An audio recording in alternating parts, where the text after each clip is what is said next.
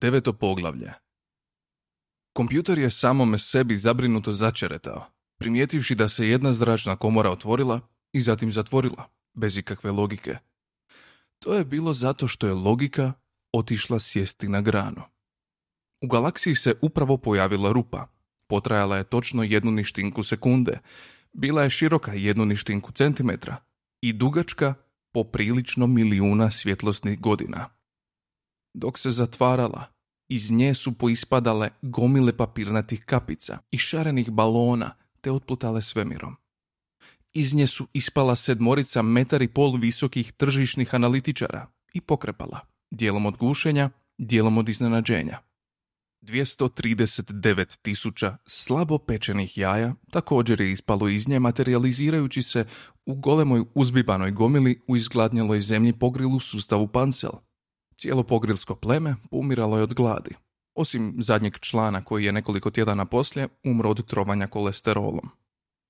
Ništinka sekunde, tijekom koje je rupa postojala, odzvanjala je kroz vrijeme u svim smjerovima, na posve nevjerojatne načine, negdje duboko, u drevnoj prošlosti, temeljito je istraumatizirala malu nasumičnu skupinu atoma koji su lebdjeli kroz praznu sterilnost svemira i natjerala ih da se priljube jedni uz druge u posve iznimnoj i nevjerojatnoj strukturi.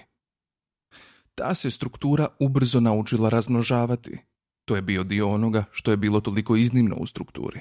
A nove su strukture nastavile stvarati nevolje na svakom planetu do kojeg bi dolebdjele, tako je počeo život u svemiru.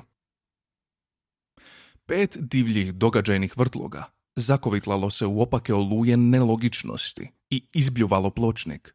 Na pločniku su ležali Ford Prefect i Arthur Dent, hvatajući zrak kao ribe na suhom. Eto ti. Dahnuo je Ford tražeći oslonac na pločniku, dok je ovaj jurio kroz treću sferu nepoznatoga. Rekao sam ti da ću nešto smisliti. Ma jasno, jasno. Reče Arthur. Pa sam to pametno smislio. Reče Ford. Da nađemo svemirski brod koji prolazi i koji će nas spasiti. Stvarni se svemir neugodno izvijao pod njima. Različiti lažni univerzumi u tišini su skakutali pokraj njih poput divokoza.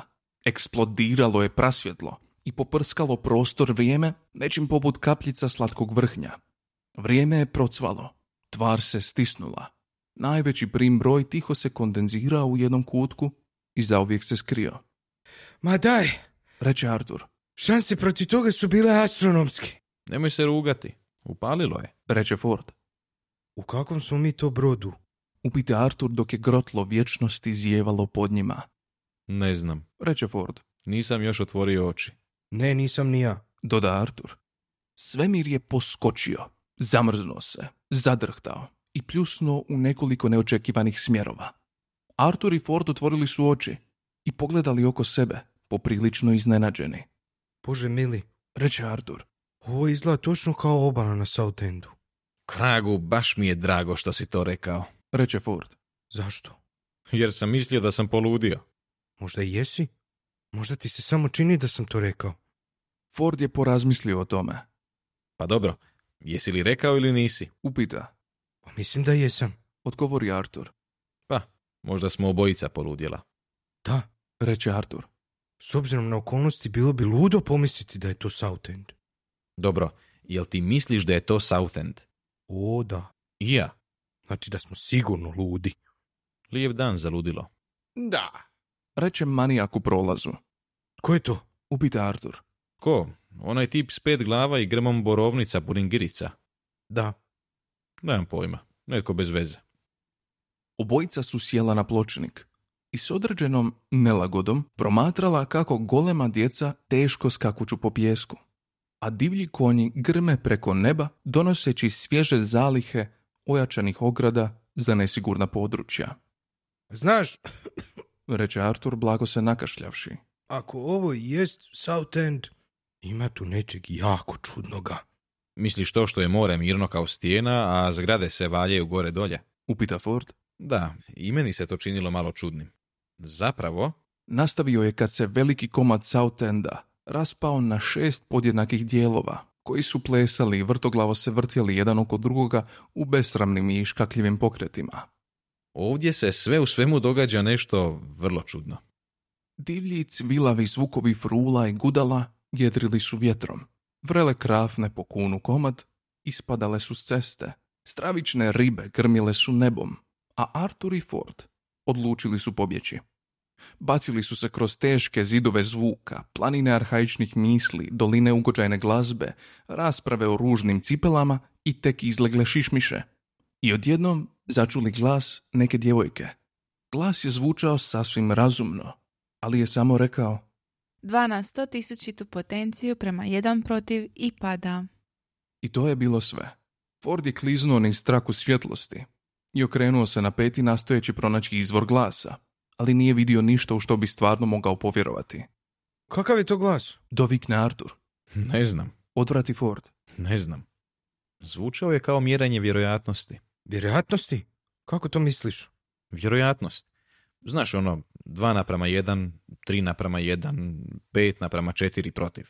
Rekao je 2 na 100 tisućitu potenciju prema 1 protiv. Znaš, to je poprilično nevjerojatno. Kontejner od milijun litara pun kreme od vanilije, bez upozorenja se, izlio po njima. Ali što to znači? Dovikne Artur. Što, krema? Ne, mjerenje nevjerojatnosti. Ne znam, nemam pojma. Mislim da smo na nekakvome svemirskom brodu. Mogu samo pretpostaviti Reče Artur. da ovo nije kupe prvog razreda. Na tkanju prostor vremena pojavile su se nabubrine, velike ružne nabubrine.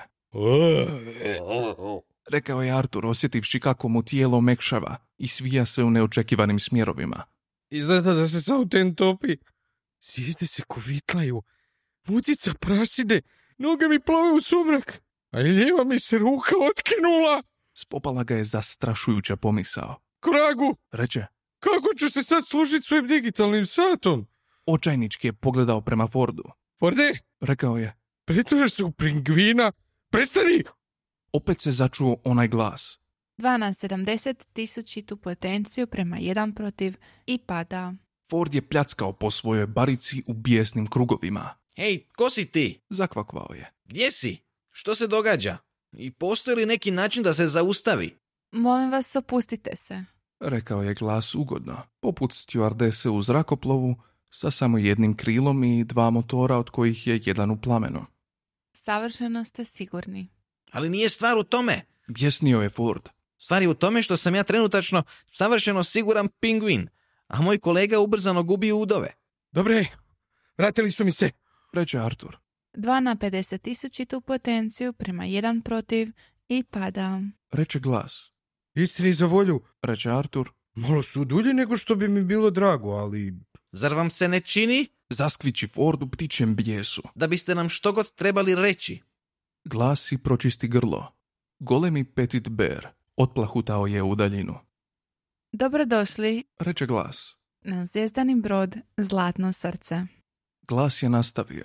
Molim, nemojte se prestrašiti, Govorio je. ni zbog čeg što budete vidjeli ili čuli oko sebe.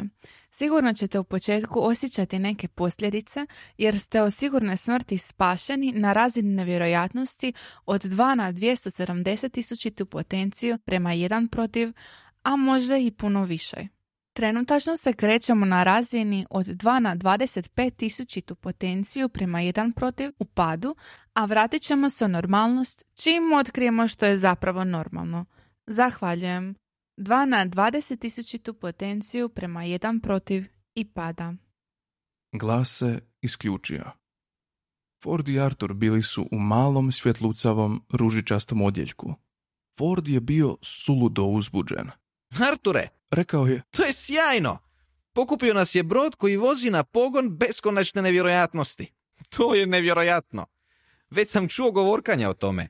Sve su i službeno zanijekali, ali sigurno su uspjeli. Sagradili su pogon nevjerojatnosti. Arture, to je... Arture, što se događa? Artur se priljubio uz vrata odjeljka, nastojeći ih držati zatvorenima, ali nisu dobro ležala. Sičušne, krznene ručice gurale su se kroz pukotine, tintom umrljanih prstiju. Tanki glasići suludo su čorili. Artur podigne pogled. Ford, Reče, on je beskonačno puno majmuna koji žele razgovarati s nama o scenariju za Hamleta koji su napisali.